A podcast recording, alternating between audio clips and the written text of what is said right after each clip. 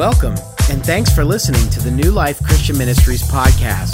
If you'd like more information about New Life or for more podcasts and other media, go to newlifexn.org. Okay. All right. We're going to have a little quiz to start off the message this morning. Five question true, true, false. I know everybody's not a biblical scholar. This is, these are biblical questions, but um, I think you'll, you'll get to drift after maybe the first one or two. Okay, so number one the Bible tells us that we deserve to be happy. How many think that's true? That we deserve to be happy. How many true? How many false? False. It's false. Okay, number two. The Bible tells us it doesn't matter what religion we practice as long as we're sincere. How many think that's true? How many think that's false? It's false. Okay, number three. The Bible tells us if we had a little bit more money, we'd be happy. How many think that's true? How many think it's false? See the trend? Okay, number four. The Bible tells us as long as our lifestyle doesn't hurt anyone else, it doesn't matter how we live. Anybody think that's true? How about false? Yes. Okay, number five. The Bible tells us that marriage is a 50 50 performance relationship. And if each person does their 50%, the marriage will succeed. Anybody think that's true? How about false? It's false. Okay, I know that was an easy quiz. And why did I do that? Because I wanted to show you something the Bible says all of those things are false. Then why does most of America today think that those things are true? If the Bible says it's false, then why do most people, including a lot of Christians, think that those things are true? That if we just had a little bit more money, we'd be happy, that being happy is the most important thing, that our lifestyle doesn't matter as long as it doesn't hurt somebody else, that whatever religion we practice is fine, and that marriage is a 50 50 thing. Where did we get those ideas? We got them from a culture that has forgotten that this nation was founded on Judeo Christian principles that came right out of this book. That when I was a little kid, when I was growing up, you know, here's what I was taught in history class that one of the foundational principles of this nation was freedom of religion. That nobody could tell me what to do when it comes to religion. I don't have to worship God, or I can worship God as a, as a Hindu, as a Buddhist, as a Muslim, as a Baptist, as a Presbyterian, as a Catholic, as a whatever. And that was the way it was because the nation was founded on the principle of freedom of religion. But over my lifetime, that's changed. And now, many people in America are pushing for freedom from religion. In other words, we can't practice religion because it's too personal or it's, you know, my, my point of view is different than your point of view, so let's just not have any religion. Sort of like the John Lennon thing imagine there's no heaven. It's easy if you try. Okay? But everybody wants that to be what it is. Unfortunately, that isn't what it is. It wasn't what it was. But our culture has come to believe and teach lies. And as followers of Jesus, I want us to be sure that we understand what the Bible teaches. Because we're doing a message series called Changed. And in the first three messages, what we decided was that if Jesus Christ became the Savior and Lord of our lives, which Jesus said was such a radical change in our life that he called it being born again. And what the King David of Israel said last week was so amazing that it's like we have a, uh, we are created a, a, clean, a new heart in us and a right spirit. The, the change is drastic, it's internal and dramatic. That if we had that, everything would be different in our lives. And so for three weeks, we've been establishing that truth. And for the last two, what we're going to do is say, how do we live that out out there in the real world? So that today's message is titled Invited to Live. To live in a new and different way. And, and it has a subtitle, and the subtitle is Discerning the Will of God for Our Lives.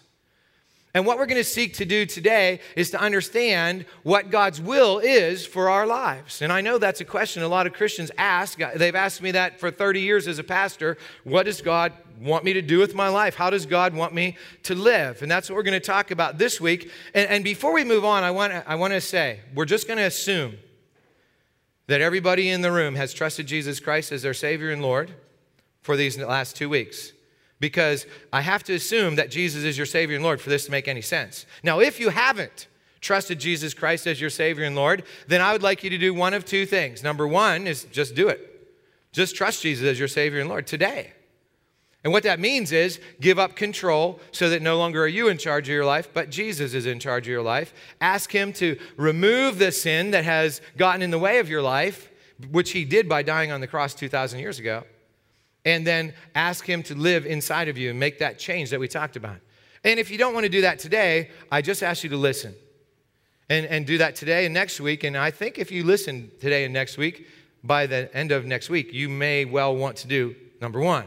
Okay, so one more question before we move on to the scriptures. And the question, oh, before the question, the take home point. Here at New Life, we try to make one point every week. I shouldn't say we try, we do make one point every week. And here's the point we're making today that discerning God's will starts with changing the way we think. Discerning God's will starts with changing the way we think. So, um, here's the question that we need to know um, in order to understand how can we be sure that what the culture is teaching isn't right? How can we be sure that we wouldn't be happier if we had a little bit more money? How can we be sure that happiness isn't the goal of life and that we deserve it? How can we be sure that any lifestyle isn't okay? How can we be sure that any religion isn't okay? How could we be sure that if Nancy and I would each fi- figure out what our 50% is and do it, that we wouldn't be happy in marriage? Well, this is the question Is what the Bible teaches God's will for us? Is what this book teaches true? And is it God's will for us? Now, I understand that some people think this is a book of myths and legends.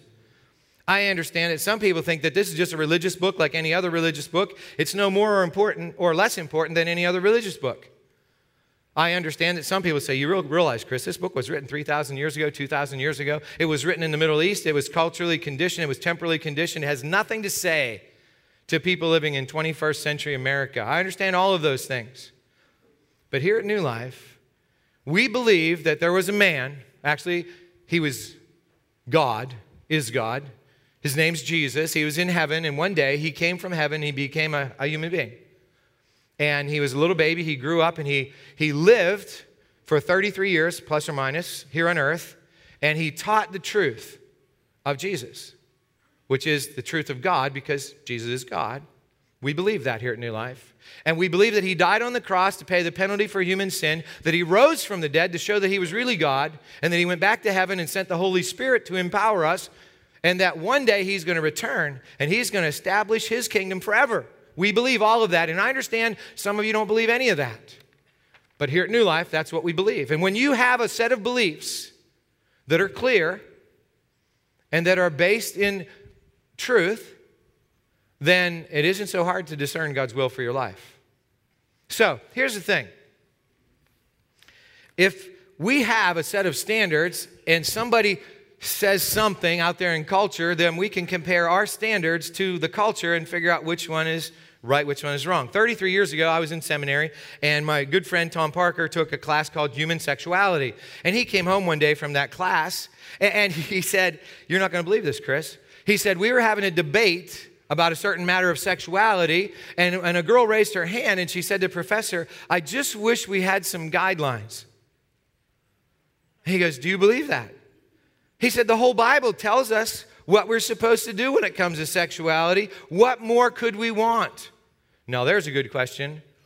What more could we want? Well, I know what more we could want. We could want the Bible to say what we want it to say. We could want the Bible to say what we want to do is right. We could want everything to be conditioned on our perspective. That's what we could want. And that's what we do want. What we want at our basic heart is for God to agree with us. And, and whatever we think, whatever we believe, whatever we want to do, that's what's true. But that isn't what the Bible says. It isn't what Jesus said. It isn't what any of the authors of the scriptures say. So, what more could we want than the truth? Well, unfortunately, most of us want a lot more than the truth. We want the truth to be what we want it to be. So, today we're going to look at what the Apostle Paul wrote to a group of people called the Romans. It was a church in Rome. And the church was made up of Jews and Gentiles, which simply means Jews, obviously, were the people that God had called out, you know, through um, Abraham and Moses and all those people, right through Jesus. Jesus was a Jew. And, and then the Gentiles are just everybody who's not a Jew, so that's everybody. And he told them how, how we can change, how we can live our lives the way God wants them to be lived in Romans chapter 12. But before we do that, let's pray together. Heavenly Father, as we turn to Romans 12, show us your will and teach us what we need to know and do to discern it and change us to be and live more and more like Jesus every single moment. This we pray in his name. Amen. I usually say at this point, if you have your Bible, open it up. That would be a good thing because we don't have a screen today. If you have a Bible app, you can turn there and you know go to Romans 12. It's only two verses. Romans chapter 12 verse 1 and 2. Here's what it says. God's word says to us. And so, dear brothers and sisters, I plead with you to give your bodies to God because of all he has done for you. Let them be a living and holy sacrifice, the kind he will find acceptable. This is truly the way to worship him. Don't copy the behavior and customs of this world, but let God transform you into a new person by changing the way you think. Then you will learn to know God's will for you, which is good and pleasing and perfect. Now, this is a really short reading, but it's filled with basic truth about how we can live more and more according to God's will. And uh, Paul mentions to the Romans that because of what Jesus has done for them, all of us can have a different life, a new life, and it's going to happen in a way that we might not ever consider. So, before we get into that, the first two words in the New Living Translation, and, and we read from the New Living Translation here at New Life, and I'll tell you why, because it's, a, it's an easy to understand modern English translation.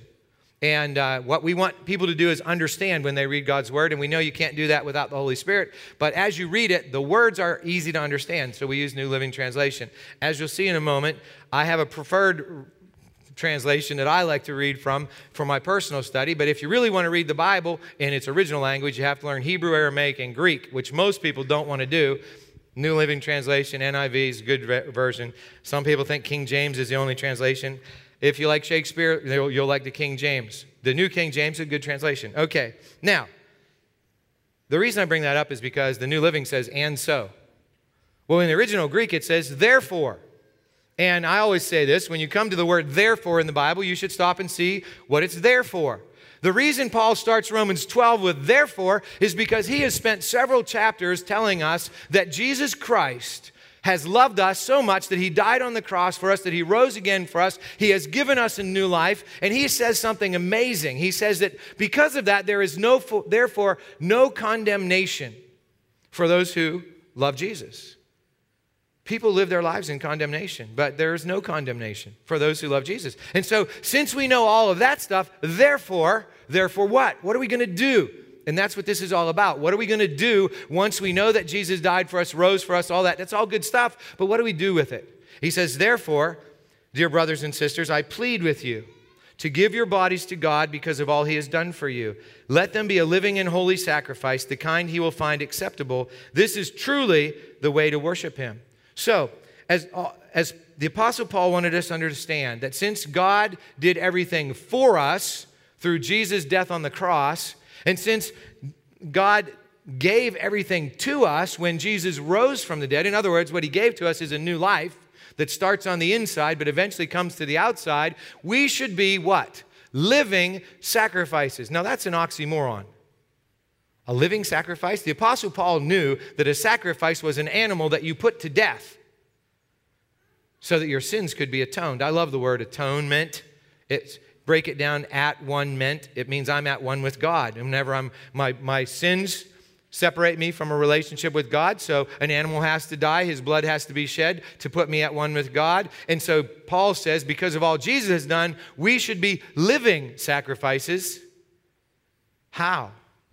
Well, we can be living sacrifices because Jesus died once and for all. No more sacrifices are ever necessary. Once Jesus died on the cross, he was the once and for all sacrifice, so we don't have to die. He did he died the death we couldn't die, and he he died because our sins required death and blood. And so he died. And so what do we get to do? We get to live. What does it mean to be a living sacrifice? It means that everything we are, everything we think, everything we do is for him. So we get to be living sacrifices. That's what the Apostle Paul said. Now, if we're going to do that, we're going to have to change one really basic thing about the way we think. When we come out of our mother's wombs, we think we own everything. If you don't believe me, ask a two year old. Two year olds think, mine. Mine. No, it's mine. No, mine. What's mine is mine. What's yours is mine. That's what two year old thinks, right? And, and as we grow up, as we grow up, we might learn or be conditioned to not act that way, but in our minds, we always think everything is mine. What you have is mine, what I have is mine. Until something happens, ownership changes. Until we understand I am not my own, I belong to God. You see, once I understand that Jesus Christ died on the cross to pay the penalty for my sins, and once I receive that into my life, once I'm born again, I understand I'm under new ownership. I'm under new ownership. I'm now owned by God, and God owns everything about me. And that's why I will shave with a little razor because I want to do everything the best I can do instead of that electric shaver. I really wish I wouldn't spend that money on that electric shaver, you know, because it ultimately doesn't glorify God. It's his, though, so I guess that's all right. He can do something else with it. Anyway, do you see what I'm saying? It's not mine, it's his. My car's not mine.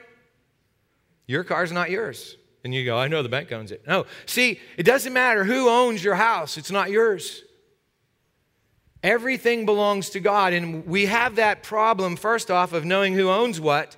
And, and, and Paul understood that even once we get that right, even once we trust Jesus as our Savior and Lord, we still don't really live that way. And so he gives us some more practical advice. He says, Don't copy the behavior and customs of this world, but let God transform you into a new person by changing the way you think. Then you will learn to know God's will for you, which is good and pleasing and perfect. Now, I like the New Living Translation, pretty good translation of the original Greek, but the New, New International gets it a little better. It says this Do not conform any longer to the pattern of this world, but be transformed by the renewing of your mind. Then you will be able to test and approve what God's will is, his good, pleasing, and perfect will. So you see, they're basically the same, but the New Living Translation says, Don't copy the behaviors and customs of this world. The New International says, don't conform to the pattern of this world. The original Greek word actually says, don't be molded to the pattern of this world. Has, have any of you ever made jello? Anybody ever made jello?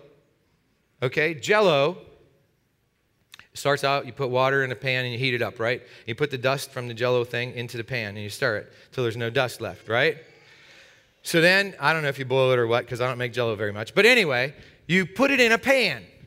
If you're not very creative, you just put it in a little square or rectangle pan. But if you're really creative, you might put it in a pan that's shaped like a butterfly or a race car or something else. And then you put it in the refrigerator and you wait. And after however long you have to wait, you get it out and you turn it over and it looks like a race car or a butterfly or a square pan.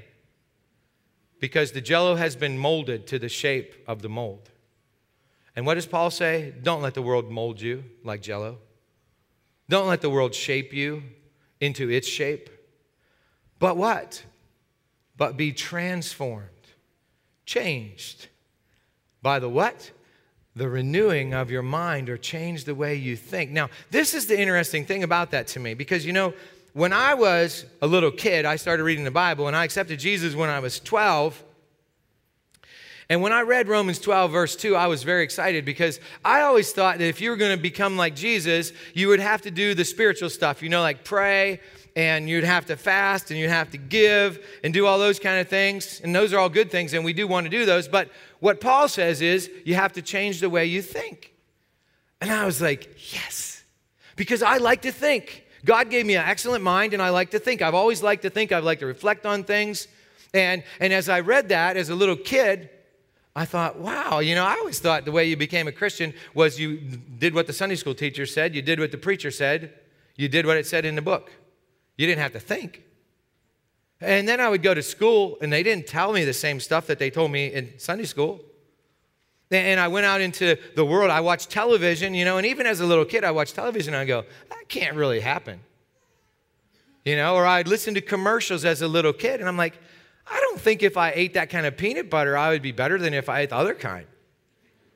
You know? I mean, there just seemed to be so much stuff that was hard to believe that was out there in the world. And people, adults, would be talking, and, and I'd go, That's not what the preacher said. That, that's not what the Sunday school teacher said. But Paul gave me permission to do something. Think. And, and I want to give you permission if you've never had permission before. Think. You know, it's a very, very uh, productive activity. In fact, I read a statistic the other day because I'm always reading, and it was really discouraging to me. It said that the average American who goes to high school but doesn't go to college, 33% of them never read another book the rest of their life. That's one out of three. If you go to college, 43% of people who go to college never read another book the rest of their life. I guess they figure they're smart enough. Now, here's what I know. There's a guy named Charlie Tremendous Jones, and Charlie Tremendous Jones said, You're going to be the same person you are today five years from now, except for the books you read and the people you meet. And he's right. In fact, I'm writing a book right now. It's called Charlie Was Right. And it's a book about how the people I've met in my life have changed my life and how the books I've read in my life have changed my life. And I think it'll be a book people will like to read, unless you're one of those 33%, 43%. They're never going to read another book. But here's the point Paul understood that the mind is something God gave us to use so that when the world says stuff that's not true, we can go, I don't think that's true. And we can evaluate it based on the Word of God and we can say, huh, it isn't true. And because you know what happens is when the world says if you had a little bit more money you'd be happy, you only have one of two choices. You can say, oh, the world's right. Or you can say, I'm not jello. I'm not jello. I'm not going to believe it just because the world says it. I'm going to I'm going to compare what the Word of God says, and then I'm going to let the Word of God shape me in those areas where the world is telling me something different. I'm going to give you a very important area where the world told us something different. Back in the 1970s, a new word was coined. And you're not going to believe that this word has only been out since the 1970s, but it is true. Lifestyle. The word lifestyle never existed until the 1970s. And the word lifestyle uh, is often associated with alternative lifestyle or homosexual lifestyle. Those kind of words, lifestyle. Lifestyle is a word that was created in the 70s, and in just four or five decades, we've come to believe that whatever lifestyle somebody wants to live is okay so long as it what? Doesn't bother somebody else, right? But that's not true. You see, for instance, the homosexual lifestyle. Homosexuality has been with us since creation, just about. If you've ever read the book of Genesis, you've heard about Sodom and Gomorrah. There was homosexual activity. But the thing is, up until the 1970s, in most places, in some places around the world today, homosexuality was considered an aberration or a perversion or a sin. But now in our day, it's considered okay by most people. Majority, I'm not saying most people, but majority of Americans. All right, so how do we decide what's true? Do we vote? Or do we say the Word of God is true and I'm going to believe the Word of God even when it doesn't agree with the culture? Well, Paul said, don't be molded like jello, but be transformed by the renewing of your mind. And that transformation comes by learning the truth and living out the truth. So here's what I want you to think about for a minute. In Genesis chapter 1, in the order of creation, before there was anything bad, only good, God said, Let us make man or humanity in our own image and then it says, so they created God. No, they created humanity, male and female. He created them. And he said to them, Be fruitful, multiply, subdue the earth, have dominion over it. And then in chapter 2, when God creates Adam and Eve, it says, For this reason, a man will leave his father and mother and cleave to his wife, and the two will become one flesh. Now, I want you to think about homosexual and heterosexual practice in America today cohabitation, living together, okay? Everybody thinks it's okay. Well, the Bible doesn't think it's okay, but everybody thinks it's okay. You know, it's like trying out a new car, but you wouldn't, you wouldn't take a car out and buy it without test driving, right? So you try that with cohabitation. Homosexual practice. You know, it's okay if two guys or two girls want to get together, doesn't bother anybody, doesn't hurt anybody. But what does the order of creation tell us? It tells us there was a man and there was a woman, and they came together. And if you're going to be fruitful and multiply, that's sort of necessary to have a man and a woman. Even if you're an evolutionist, you know, two men, two women, pretty much a dead end, evolutionarily speaking. But, but the Bible teaches from the order of creation that we come together as a man or woman. And, and, and some of you are saying, Chris, this is Mother's Day. Why are you talking about something like this on Mother's Day? You know, and, and the reason I'm talking about it on Mother's Day, number one, it's always good to talk about truth no matter what day it is. There shouldn't be like one day a year reserved to talk about the tough stuff. Like that day we talk about abortion, homosexuality, you know, world hunger, and all those things, and we just talk about, I don't know what, the rest of the year. But there's a reason because what's Mother's Day about? It's about life, it's about mothers. You see, my mother had two children, Jim and Tom. They were 15 and 13. When Tom was born, his head was about this big. Well, maybe only this big. Okay. It did some internal damage to my mother. She couldn't have any more children.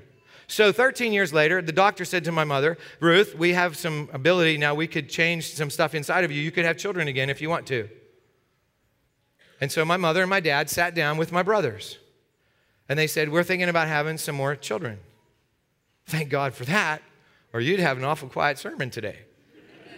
you see, my mother and dad, in the context of their marriage, decided that even though their kids were 15 and 13 and they could have just waited like five more years and they wouldn't have had any more kids to bother with, that they would have another one. And so I was born uh, uh, nine months later. And then they decided to have another one so that I wouldn't be spoiled.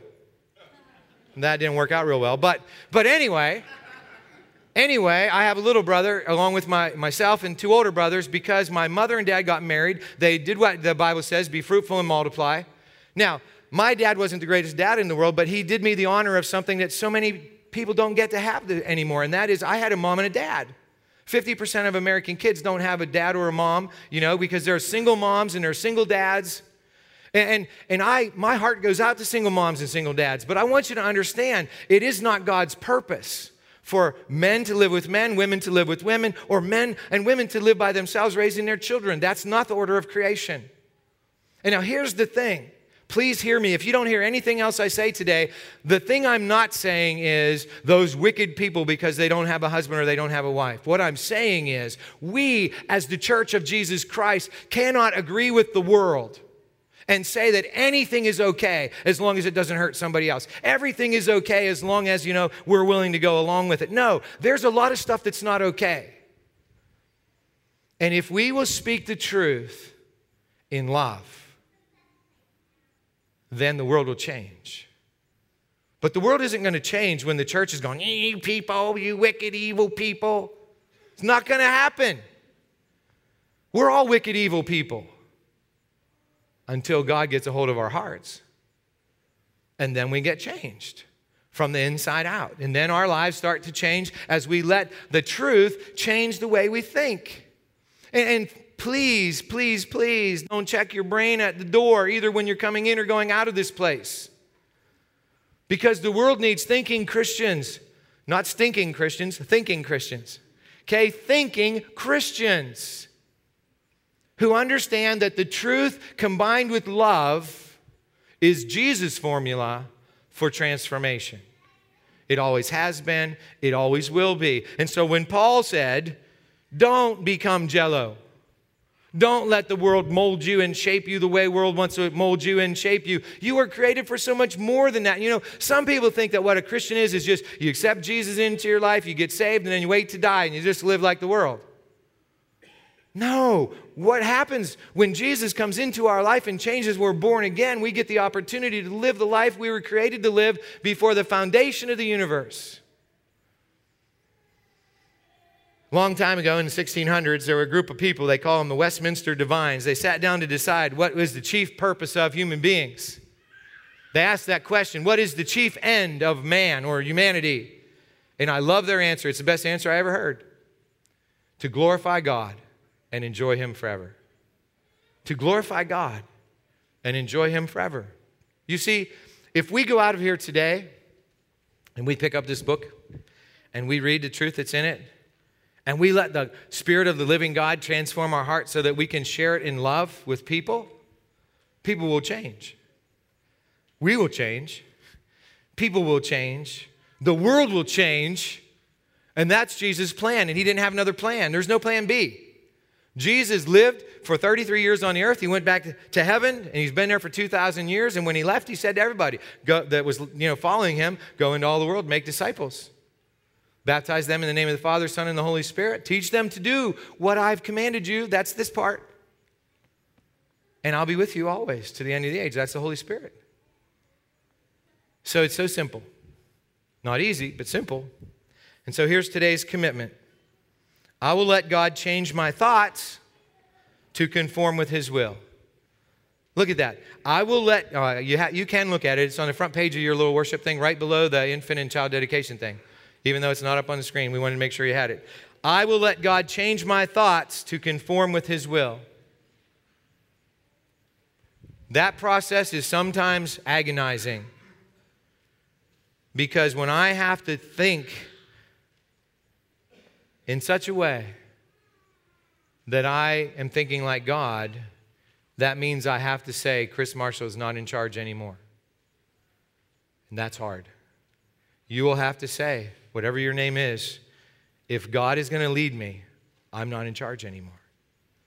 I'm going to have to let the truth be the truth, even if I don't like it. And there's a lot of stuff in the Bible I don't really like. There's no T at the end of my name, just Chris, not Christ. So therefore, I don't get to change anything. I just get to be changed. It's such an amazing thing. We don't get to change anything, but we get to be changed. And by our change, we can impact other people and they change. And pretty soon, there's this movement. And that's what Jesus planned.